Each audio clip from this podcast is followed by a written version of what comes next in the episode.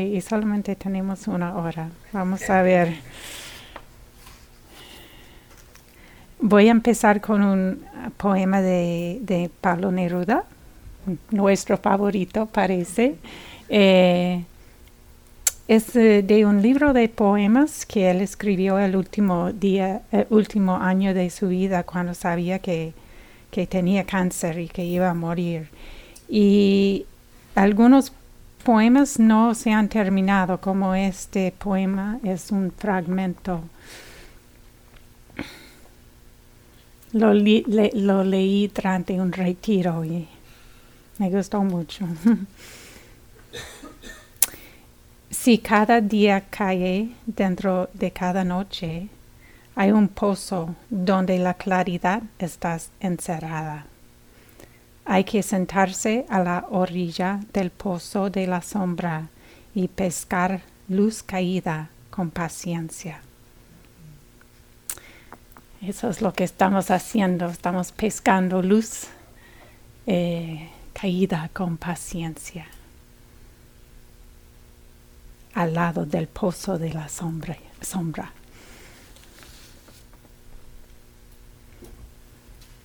Vinimos de retiro y dejamos de distraernos y pues vemos mucha luz y mucha sombra. vemos uh, las dos cosas cuando uh, nos paramos, cuando dejamos de, la, uh, de estar siempre ocupados y nos sentamos a ver qué pasa aquí en este cuerpo, esta mente, este corazón. A veces nos da un poco de shock, ¿no? Un gran shock cuando vemos la realidad de lo que es eh, este, esta tarea de ser un ser humano. Una, maestra de Zen dijo que los retiros son ah, sufrimiento controlado. y Thomas Merton, el um, gran eh, sacerdote católico, dijo, me gusta esto, dijo, si me llama la vida solitaria, pues estamos aquí en la vida solitaria. Si me llama la vida solitaria, no significa necesariamente que sufriré de manera más aguda en la soledad, solitud que en cualquier otro lugar, sino que sufriré más efectivamente. So nosotros queremos que ustedes sufran efectivamente aquí. y eso significa que, los desafíos, los, los, eh, las cosas difíciles que, te pasan en, en el retiro, que que llegan a un entendimiento, a mayor compasión, llegan a, que te enseñan cómo es el sendero, el camino para eh, la paz interior. Eso es eh, sufrir efectivamente. No queremos que sufran solamente para sufrir, no somos tan malas, pero que, que sufran efectivamente. Y creo que todos estamos aquí porque tenemos un anhelo, anhelo para la, libertad, la libertad de la mente, corazón. Es una chispa, a veces es un fuego que tenemos adentro. Y las uh, enseñanzas del Buda se enfocan en cómo recordar nuestra libertad, esa capacidad de la mente, el corazón, de estar eh, con muchísimo espacio y muchísimo amor.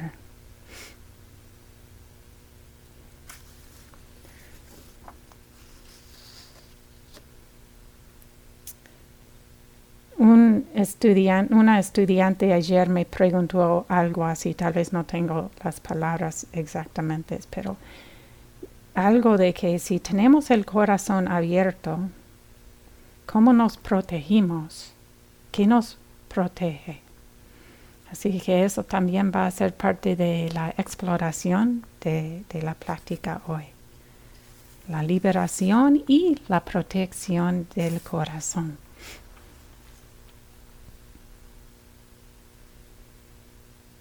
So, la liberación o la felicidad, ¿qué es la felicidad? Es parte de nuestro estudio también. La, eh, sabiduría convencional dice que la felicidad es tener muchas experiencias agradables y no tener experiencias no agradables o desagradables. Y así logramos estar a, ser felices. En general se piensa eh, eh, así de, la, de la felicidad, ¿no? Y claro que tiene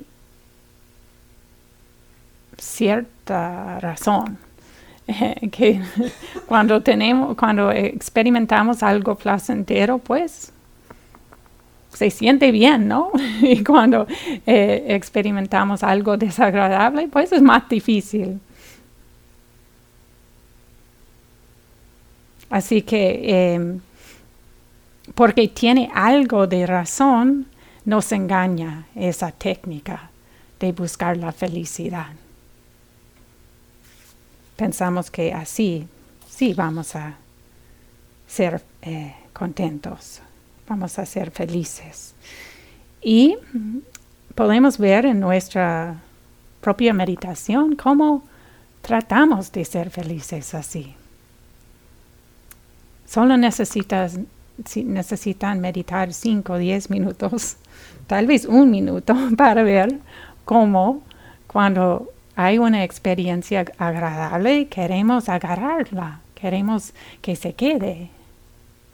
Y cuando hay una experiencia desagradable, tratamos de evitarla, tratamos de deshacernos de, ella, de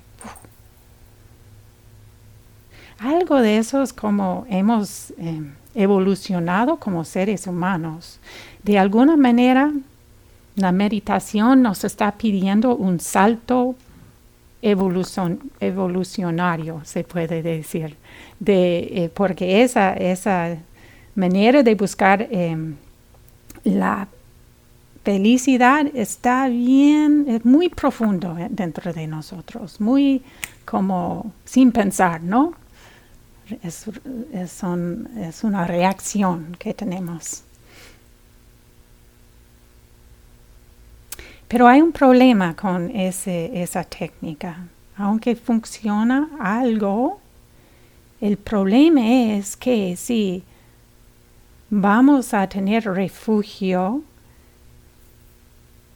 en buscar solamente experiencias agradables y evitar los desagradables, vamos a estar bien inquietos porque este mundo cambia. No podemos eh, agarrar algo agradable y fijarlo.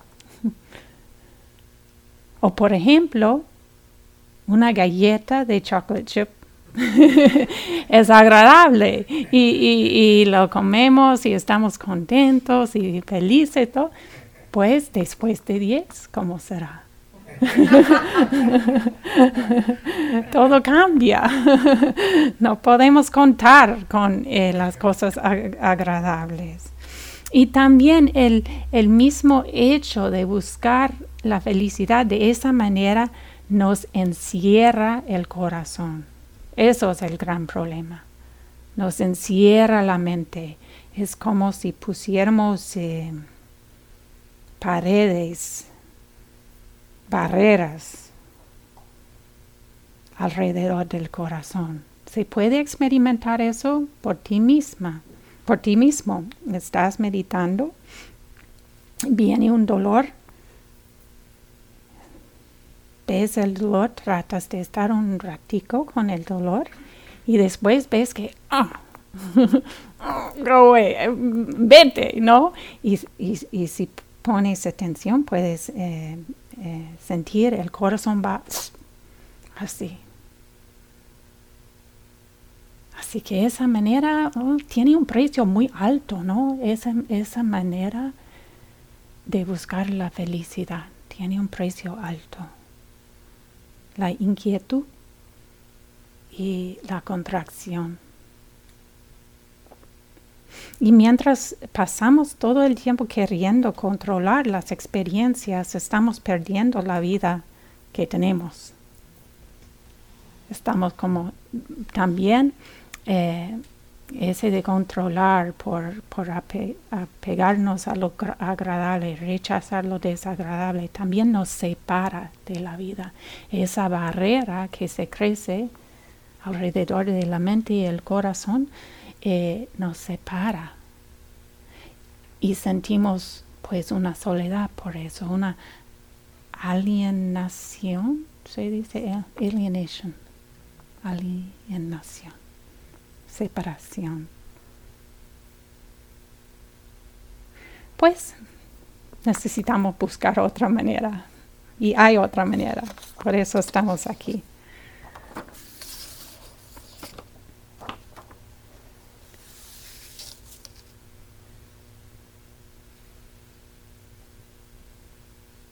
Como he dicho varias veces, eh, vivimos en un mundo descontrolado, loco, de cambios, cambios constantes, agradable, desagradable, neutral, eh, lo que queremos, lo que no queremos, dolor, alegría. Y el Buda dijo que eso es la verdad fundamental que tenemos que entender de la vida y saber cómo bregar o lidiar con eso. Pregar es una palabra puertorriqueña. una vez yo enseñaba en una, eh, una universidad de mujeres, eh, enseñaba meditación cada semana. Y una vez estuve hablando con las jóvenes y les dije eso, que pues el cambio es... Eh, como una verdad fundamental que tenemos que entender. Y les pregunté, ¿por qué? ¿Por qué es tan importante entender eso? Y una joven dijo, porque así son las cosas y si tienes problema con eso, tienes que resolverlo. y me gustó como dijo eso. Si tiene problema con eso, pues... Y, y la verdad es que todos tenemos problema con eso. no nos gusta. ¿Por qué no nos gusta? Porque nos sentimos vulnerables en el mundo, este mundo de cambio que no podemos controlar tanto como quisiéramos. Sentimos eh, vulnerables. Pueden pensar solamente en este día. Me imagino que han pasado pues están bien, están mal, tienen sueño, están alertos, están inquietos, te duele la espalda, no te duele la espalda, eh, que todo el día, ¿no? Wow. Y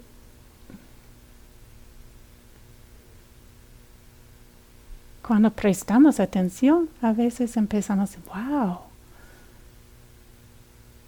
un poco vulnerable. Los seres humanos somos tan sensibles. Eso también podemos ver en un retiro. Así que tratamos de protegernos. Y nos tratamos de protegernos por el agarrarse, echar y por eh, irnos, irnos de vacaciones, escapar. Eso nos dice el Buda que esas son las tres técnicas que usamos para protegernos en este mundo de cambio. Agarrar, rechazar y uh, estar en las nubes.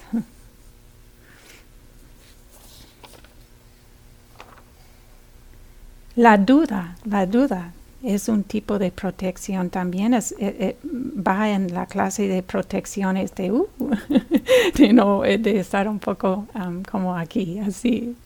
la duda nos protege porque si vemos la duda, hay una esperanza secreta en la duda. Y la esperanza es que es que hay una solución perfecta, solo no la hemos averiguado todavía. Eso es lo que la duda eh, es la esperanza que tenemos en la duda. Así que eso nos protege, que hay una solución perfecta.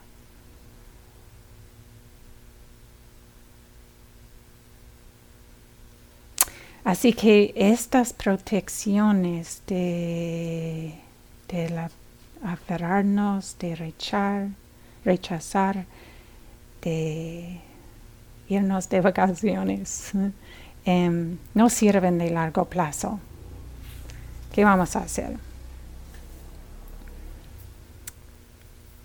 La meditación es un proceso de disolver las contracciones de la mente y el corazón. Esas mismas contracciones del, apego, del rechazo, de estar afuera, que nos hacen sentir separados y que nos hacen sufrir. El Buda dijo que eso es el sufrimiento fundamental se llama eh, a veces las cadenas del corazón. Estamos librándonos de las cadenas del corazón.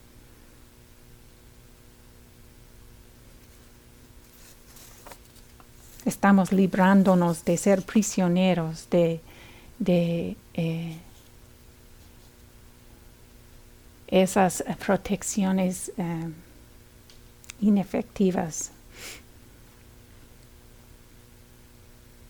Así que estamos aquí porque tenemos la capacidad de librar nuestros corazones.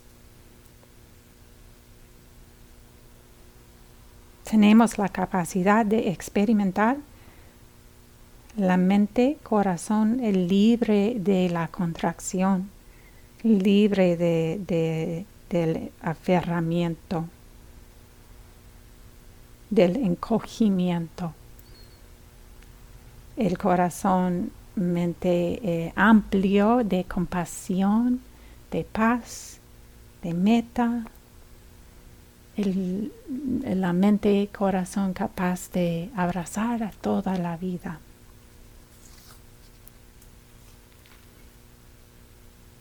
Pues si disolvemos esas protecciones de que yo hablaba, pues, ¿qué, qué nos va a proteger? volvemos a esa pregunta que, que una estudiante hizo. Hay dos cualidades que lo que eh, podemos decir que pues sustituyen unas protecciones sanas y saludables en lugar de esas protecciones eh, de contracción. Y hay dos cualidades que son muy importantes y muy útiles y son protección muy fuerte en esta vida, porque son protecciones que funcionan en una vida de cambio. Así que tienen esas protecciones tienen que servir en el tipo de mundo que tenemos, que es un mundo de cambio constante. Y esas dos cualidades, primero, el amor o la compasión, meta, lo que hemos estudiado, y la ecuanimidad.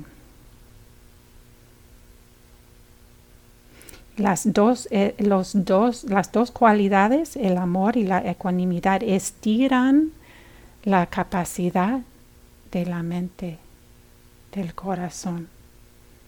El amor eh, eh, extiende la capacidad por inclusividad. El amor incondicional incluye todo. Todo se incluye, nada se queda afuera. Extendemos la capacidad del corazón así. Y pues si todo se incluye, no importa que cambie, no importa, eh, que, porque podemos incluir todo, todo, todo, todo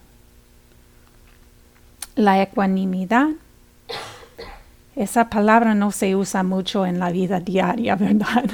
La ecuanimidad podemos decir que es un tipo de aceptación incondicional.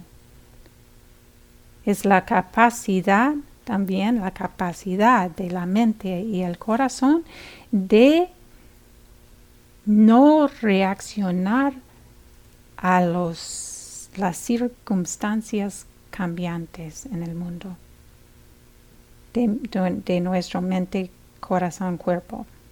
Sí, experimentamos lo que pasa, pero lo experimentamos con eh, el corazón abierto. Voy a decir mucho más de eso porque a veces nos confundimos de qué, quiere decir eso. Aceptación de todo, pues somos pasivos, somos somos uh, doormats, como algunos dicen, lo, que se pone cerca de la puerta todos pisan encima de eso. No, no quiere decir eso. Es una aceptación, pero es una aceptación activa, no una aceptación resignada o pasiva. Quiero que entiendan eso, muy importante. alguna persona, una persona dijo que la aceptación es el principio, no el fin.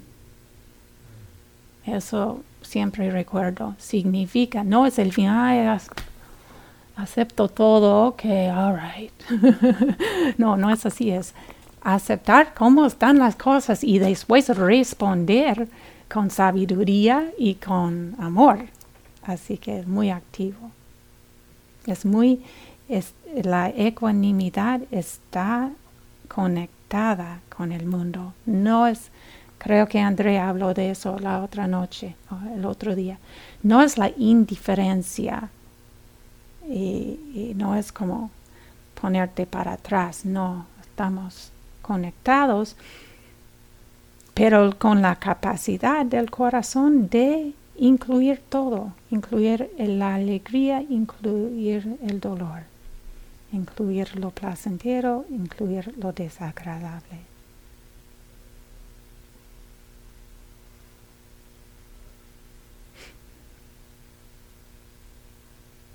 Así que es íntimo, la ecuanimidad es íntimo, está conectado, pero no reacciona, no es, es no tiene que rechazar ni agarrar.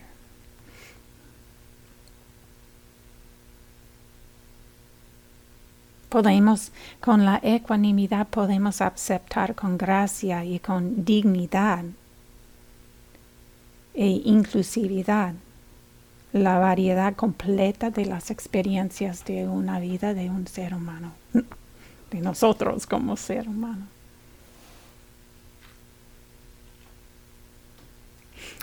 Un maestro cristiano dijo que su secreto para la ecuanimidad y la felicidad fue una cooperación de todo corazón sin restricciones con lo inevitable.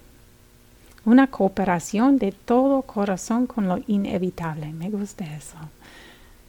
Voy a decir más porque al principio tal vez eh, una cooperación Así que con la ecuanimidad cooperamos con la vida, con todo corazón, todo corazón, con lo inevitable. Lo inevitable es cómo son las cosas.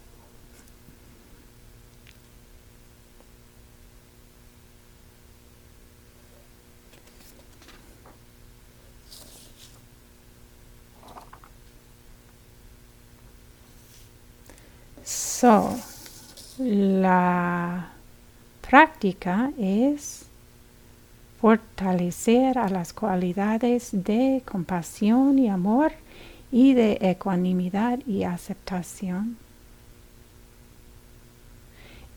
Y fortalecemos esas cualidades pues por reconocer cuando están.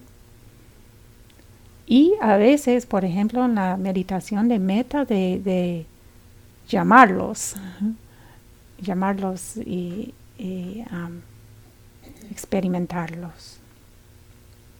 Y como dije el otro día, la atención plena tiene ese poder de aumentar y de fortalecer a las cualidades positivas como el amor y la ecuanimidad.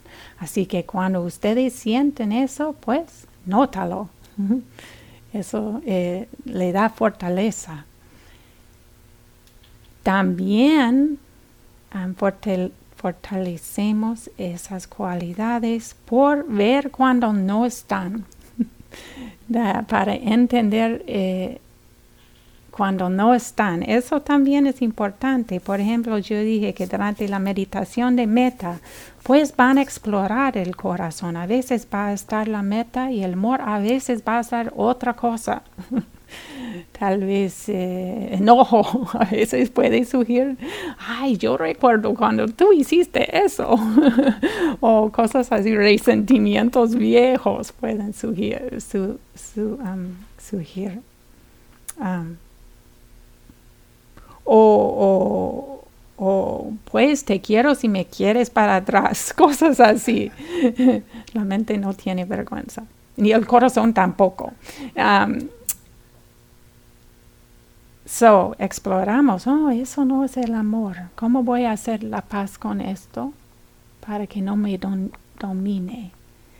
La ecuanimidad igual, cuando nos sentimos calmadas, unidas, unidos, calmados, em, y podemos em, aceptar lo que está pasando aquí en este cuerpo, mente, corazón. Sentimos cómo es eso. Nos fijamos en eso. Y también aprendemos la ecuanimidad por ver y por estudiar las reacciones. Cómo reaccionamos, por estudiar, estudiar, vivir, ver, entender eh, el aferrarse y el rechazo. No podemos esforzar esas dos cualidades, pero vamos aprendiendo, porque como les dije también, la atención plena cuando se encuentra con una cualidad eh, negativa, podemos decir, o no tan beneficioso como eh, el rechazo, la contracción. Cuando se encuentra con eso, disminuye el poder de eso. Ya vamos viendo que tal vez no tenemos que creer el rechazo. Al principio el rechazo nos convence de todo, ¿no? Tenemos un dolor y, de espalda, por ejemplo, y ah, oh, no, no puedo sobrevivir un minuto más. Y lo creemos. Eso es el rechazo la aversión. Y con el tiempo empezamos a, hmm, tal vez sí lo puedo aguantar. No, no lo cree, no creemos al, al rechazo automáticamente. Y también, por ejemplo, el, el querer aferrarnos a algo también nos engaña. Estás meditando y piensas, cuánto quiero un helado. Si tuviera un helado estaría contenta. Ya, eso es la respuesta. el, el deseo, ¿no? El querer eso nos convence. O el deseo de querer algo dice, si no puedo tener un helado ahora, me voy a morir. No, no es tan obvio, ¿no? Pero si escuchas profundamente, el, querer nos dice cosas así. Te vas a morir si no consigues eso. Y lo creemos cuando estamos perdidos en el querer. Pero cuando ves, ah, oh, eso es el querer, es el deseo. Tal vez voy a sobrevivir si no tengo un helado esta tarde.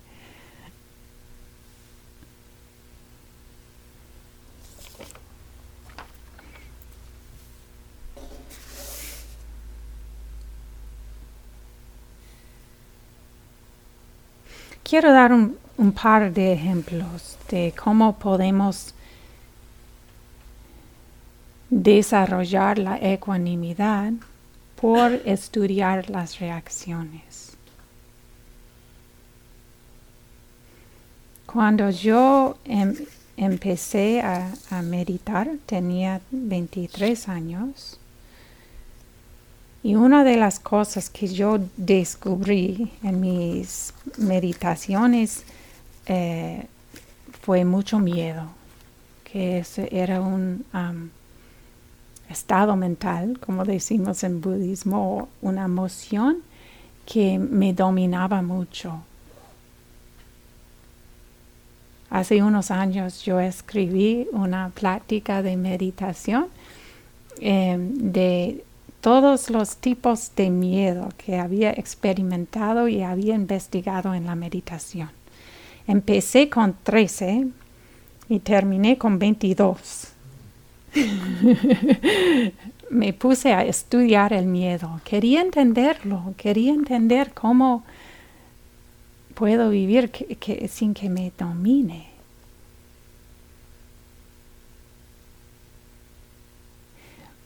Había un cierto tipo de miedo, uno de los 22, que yo lo llamaba el hoyo negro.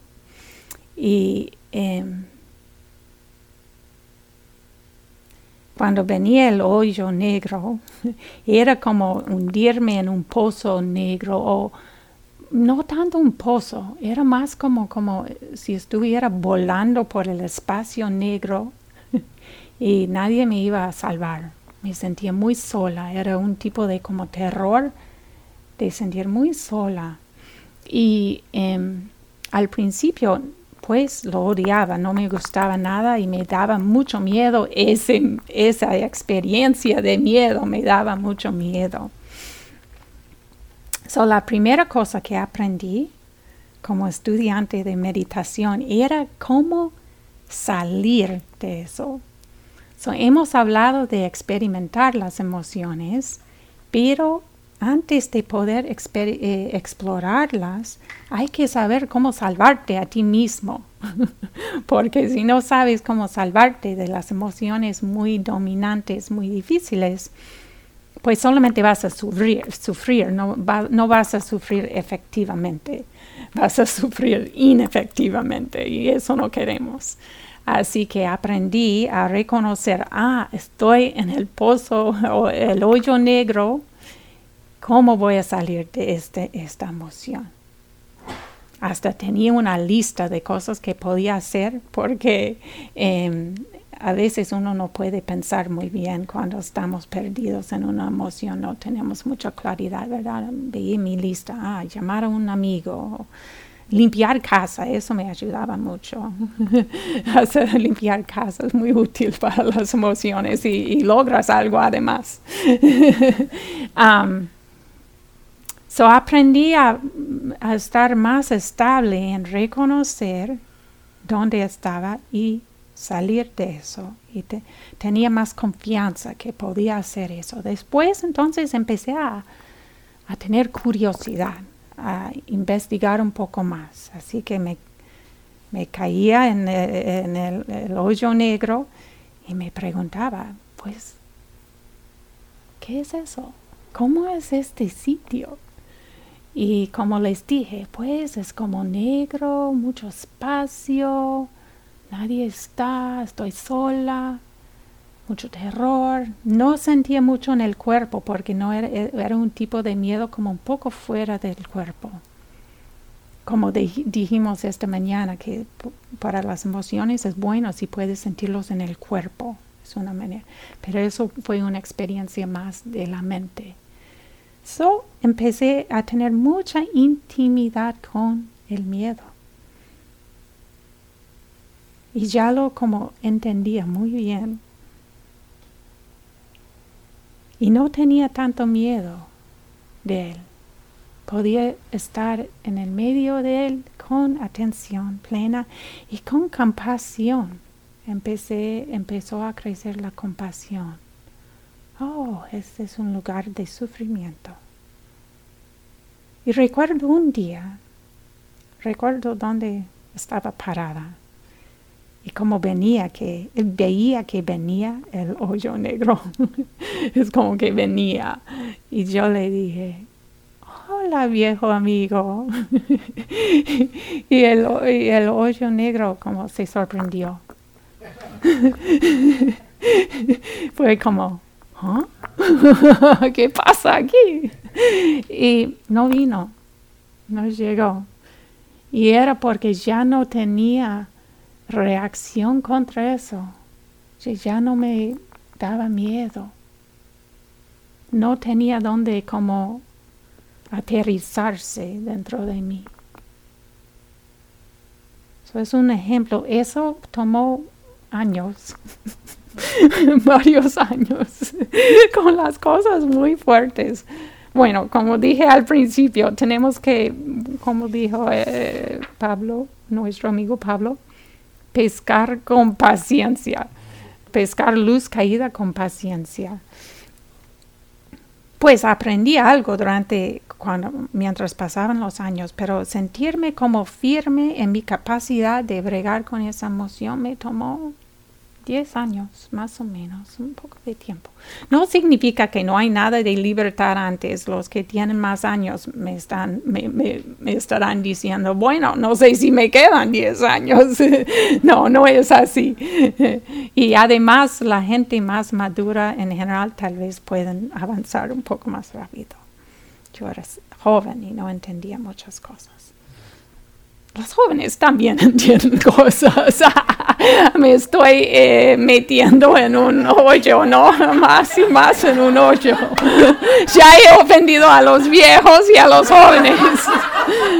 ¿Quiénes quedan? Los de edad media, ¿qué puedo decir?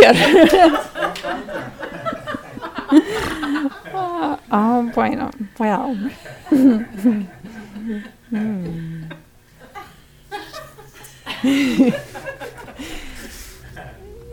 pues después de muchos años de lidiar con el, no, con el miedo, después, pues me fijé eh, de que eh, sentía mucho enojo. No sabía eso. El miedo lo había escondido. Después pasé mucho tiempo investigando el enojo, eh, el, sí, el enojo, y llegó a, tener una lista de 24 tipos de enojo que estudié en la meditación. ¿Quieres oír unos cuantos? Les digo, no voy a decir todos los 24, son muchos. Eh, rabia de asesino. ¿Conocen eso? es una rabia como quieres matarle a alguien me entienden, ¿no? no todos tal vez sienten eso, pero mm, puede pasar. Furia, el enojo de algo, algo pasó y el enojo hirviente, eh, eh, el juzgamiento es un tipo de enojo, el enojo impotente, el enojo en el cual uno se hunde. No sé si se traduce bien eso. La amargura, el resentimiento. Bueno, ya basta. Tienen la idea.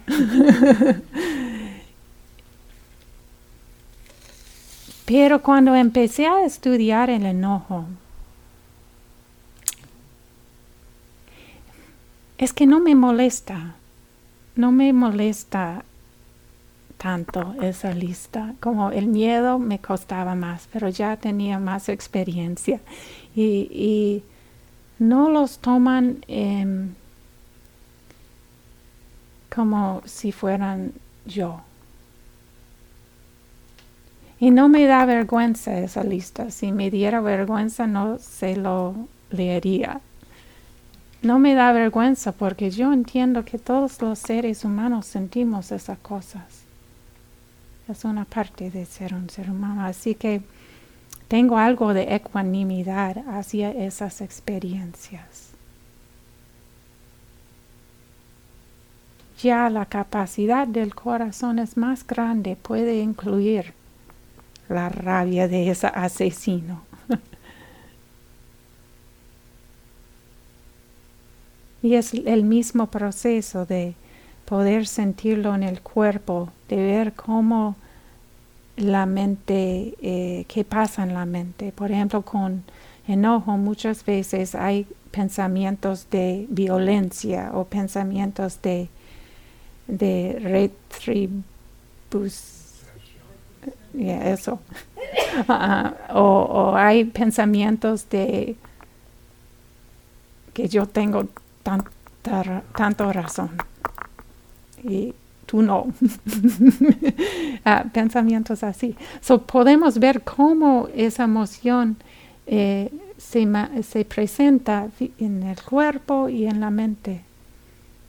Y después cómo cambia. Tenemos que creerlo el enojo es un problema si lo creemos, ¿verdad? Porque vamos botando sufrimiento por todos lados. Pero no, si podemos aguantar esa, esa experiencia y saber cómo hacer amistad con esa experiencia, pues nos quedan muchas más opciones. En general reaccionamos con el enojo porque no lo podemos aguantar. Tratamos de dárselo a otra persona, ¿no? Porque no podemos aguantarlo.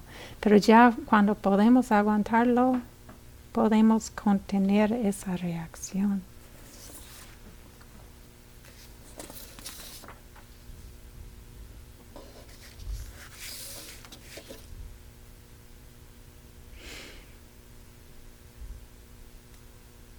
Cualquier eh, experiencia, experiencia del cuerpo, de la mente y del corazón nos puede ser utilizado, utilizada para cultivar la ecuanimidad, para extender la capacidad que tenemos de estar con esta vida de cambios. También las cosas eh, agradables. Estás aquí, tienes una meditación de maravilla. Estás contenta, fácil, pues vas, haces la meditación caminando, vuelves aquí. ¿Qué pasa? Quieres la misma meditación, ¿no? y se ha ido ya no tienes meditación tan maravillosa. tienes dolor en la rodilla. Pues, ah, ves que estás agarrando no a la meditación de antes. ¿Cómo puedo tener esa meditación tan bonita? Yo la quiero otra vez. Ah, es el deseo, es el aferrarse. Oh, ¿Cómo es eso? Ah, es posible dejarlo porque ya se ha ido. Dejarlo con gracia y con dignidad, ¿no? Y ya para estar con la vida como está ahora. Así que toda experiencia aquí se puede usar.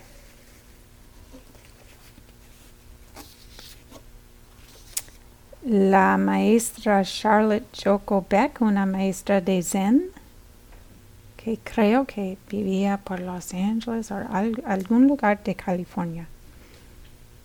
Dice, lo que se crea, lo que crece, es la cantidad de la vida que puedo contener sin que me moleste, me domine, domine.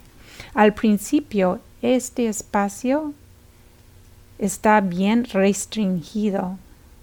Entonces está más grande y después más grande aún. Nunca tiene que dejar de crecer. Y el espacio iluminado es ese espacio enorme y compasivo. Pero mientras vivamos encontramos un límite al tamaño de nuestro recipiente.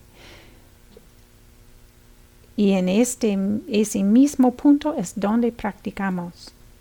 ¿Cómo sabemos que hemos llegado al límite de nuestro recipiente? Cuando estamos en ese punto, estamos en ese punto cuando sentimos molestia o enojo. No es ningún misterio. Y la fuerza de nuestra práctica es cuán grande, se puede decir, cuán grande ese recipiente llega a ser. How big, cuán grande es. Mal dicho, está bien, cuán grande. Tan grande. Tan grande ese recipiente llega a ser. Ah Eso es lo que estamos haciendo.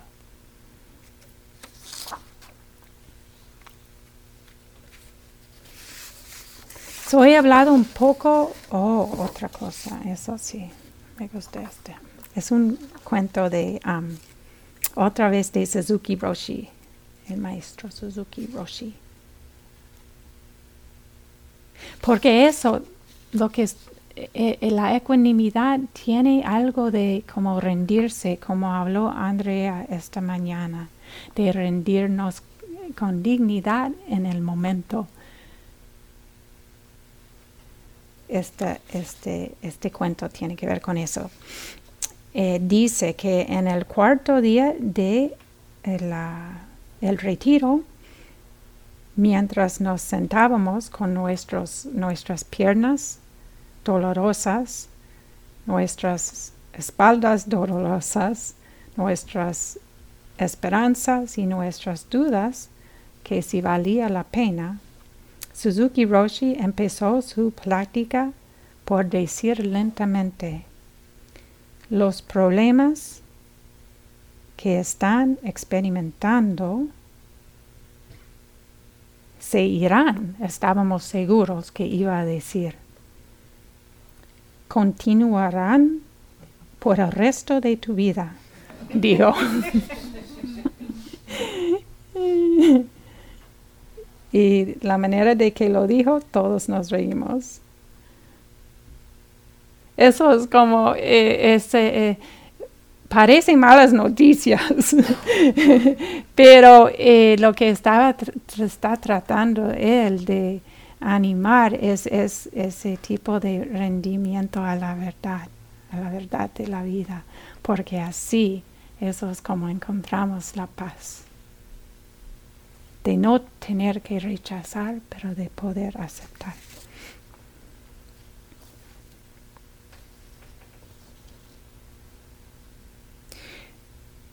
Podemos hablar de la ecuanimidad de dos maneras. Una manera, la manera que he hecho hasta ahora es hablar de la ecuanimidad interna, la ecuanimidad hacia lo que está pasando dentro de nuestro cuerpo, mente y corazón. de la ecuanimidad con la experiencia de la vida ahora. Como con la ofrenda de la vida ahora.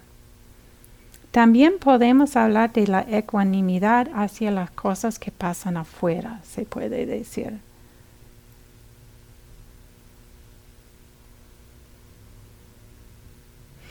Y en eso es importante, pues, no pensar que la ecuanimidad, otra vez, no pensar que la ecuanimidad es pasiva.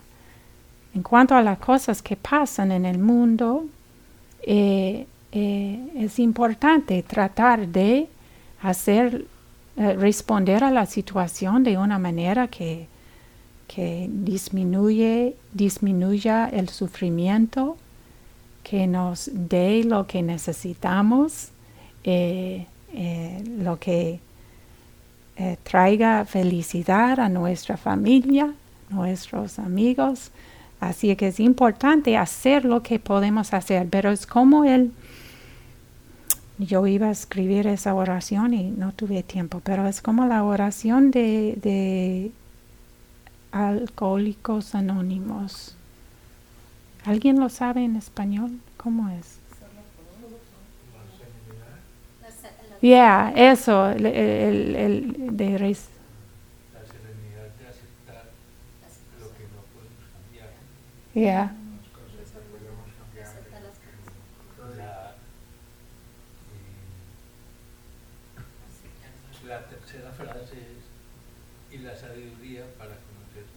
Yeah.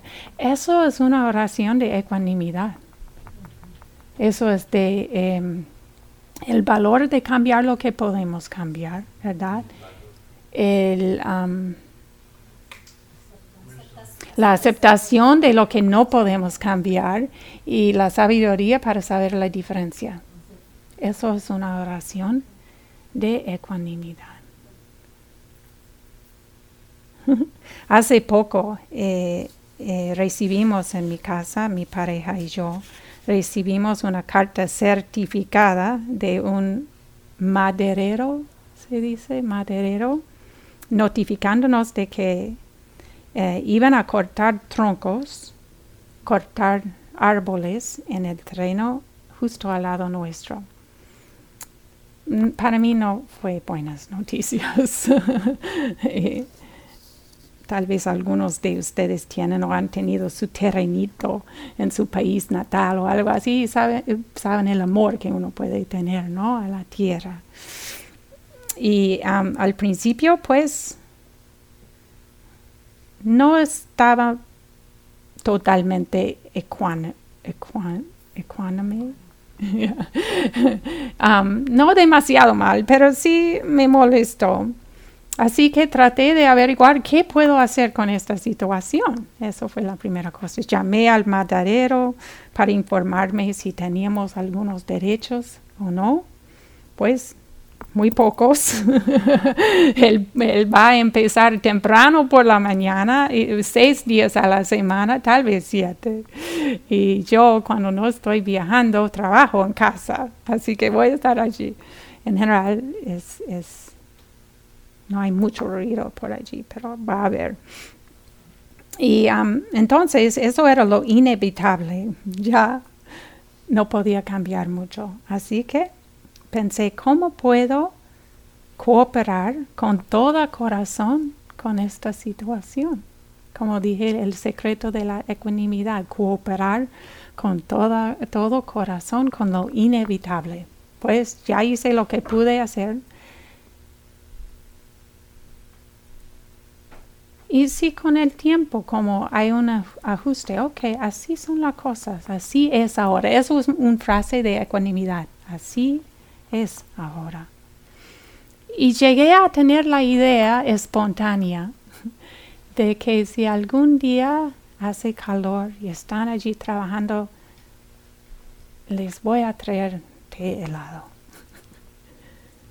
A cooperar. ¿Por qué tener guerra? No, no queremos guerra en la vida. Y ya, eh, además, yo uso madera, madera porque no debe venir del lado mío. Esa gente necesita trabajo. Así que con el tiempo llegué a, sentirme bastante ecuánime. Cuando empieza el trabajo, me imagino que voy a tener momentos también todavía no con, no con ecuanimidad. Pero en ese momento entonces trabajo con eso. Hmm, ¿Qué pasa ahora? la reacción. ¿Cómo puedo tener la capacidad del corazón por aceptar? Así son las cosas ahora, así está la cosa. Uh, siete minutos. También quiero decir que la ecuanimidad no es algo que tratamos de um, aplastar encima de la reacción. Eh, a veces tratamos de tener ecuanimidad, aceptación. Lo intentamos todos. Estoy aquí, ah, me duele la rodilla. Mm, no me molesta. Estoy bien con esto. Tratamos, ¿no? A ver si funciona. Eh, ¿Por qué no? Es buena idea hacer el experimento, pero vemos que no funciona que tenemos que regar con la verdad de la situación, lo que eh, yo llamo um, honestidad eh, emocional. Recuerdo un día cuando yo um, trabajaba, eh, yo antes enseñaba en retiros en el estado de Washington. Lo dejé porque es muy lejos de mi casa, pero es de retiro. Vengo porque es muy importante. pero una vez ah, ya llevaba 16 días en el camino, ya estaba lista para ir a la casa. Ya quería ir a la casa. Y llegué al aeropuerto de Portland, Portland, Oregon. Y puse mi tarjeta en la máquina y dice no puedes bordar o algo así, ¿no? Y era porque hay que llegar 45 minutos antes y había un embotellamiento, llegué tarde. 45 minutos tarde antes del vuelo y yo llegué 44 minutos antes del vuelo. Y era el último vuelo del día. Ya, me iba a tener que quedarme en Portland y, no sabía dónde y quería ir a casa, estaba cansada y um, además el vuelo estaba lleno y estaba segura que me habían botado del vuelo sin tener que pagarme. Así que estaba enojada, ¿verdad? Eso fue hace años, pero todavía puede pasar, pero no tanto como ya sabes. No es verdad, ha cambiado la cosa. Pero estaba, entonces yo pues hice lo que tenía que hacer para tener un vuelo el próximo día. Estaba enojada y, entonces pienso, um, una voz me dice, Rebeca, Tú eres maestra de meditación. ¿No crees que debes estar un poco más ecuánime? y yo le dije a la voz, pues no lo soy. no lo estoy, no lo soy, no lo estoy, no lo estoy. Y me, me senté en el aeropuerto como investigando lo que me pasaba. ¿Ya? ¿Lo puedo aceptar? No, todavía no. y al final, ¿ya lo puedes aceptar? Sí, ya voy llegando. y al final, ok, ya puedo hacer mis planes para la noche. ¿Dónde me voy a quedar? ¿Qué voy a hacer? Y para mí eso fue una experiencia muy libertadora. Liberadora. Porque no tenía que aceptarlo. Podía estar bien con mi verdad emocional en ese momento. No me iba a como torturar o, o no iba a esperar que yo fuera diferente de como era. Hace un par de años volaba de Birmania Llegué al aeropuerto y les di mi um, pasaporte. Yo volaba de uh, y tenía que volar y enseñar el próximo la próxima noche en Tailandia. Me miraban eh, el, pasaporte. Mm, mm, ¿Puedo ver el itinerario? Se los di. Ese vuelo fue ayer, me dicen. y cuando va, va, voy a la Asia, bueno, cambio de día, todo. Ah. y yo me miraba a la mente, ¿no? Porque estaba yo bien interesada en cómo, reaccionaba. Ya acaba de salir de un retiro de tres semanas. Habían dos segundos no está pasando, no está pasando. Dos, eh, la mente dijo, no está pasando, no está pasando no me gusta, no me gusta. ¿Qué hago ahora? Cuatro momentos para llegar a la ecuanimidad. ¿Qué hago ahora? ¿Cómo respondo ahora? Eso es, eh, es entonces lo que hacemos desde la ecuanimidad. ¿Qué, ¿Qué necesita esta situación ahora? Ok. A lo mejor voy a tener problemas si termino de tarde.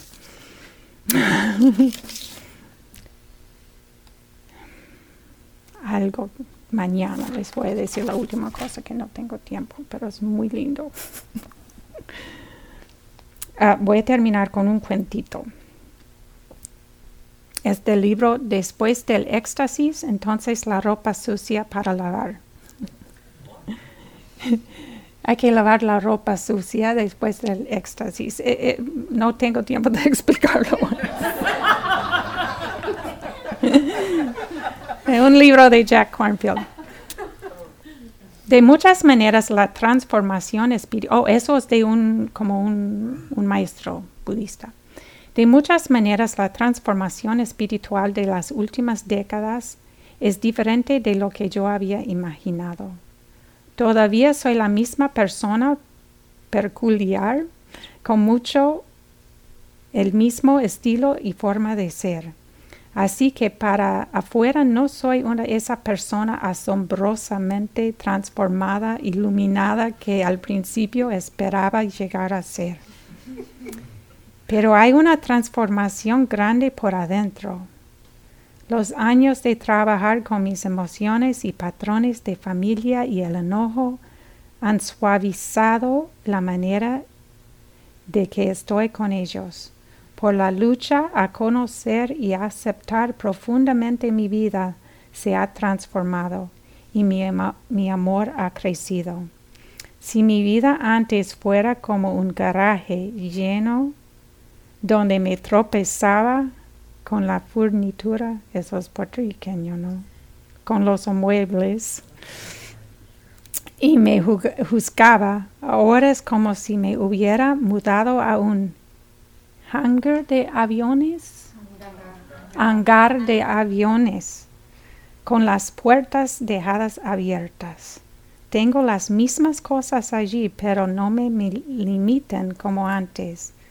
Soy igual, pero ahora estoy libre a moverme, aún a volar. Los mismos muebles en un garaje pequeño es un problema, pero los mismos muebles en un hangar de aviones, ningún problema. No tienes que deshacerte de nada, solamente un espacio más grande para incluir a todo. Ok, un minuto de silencio.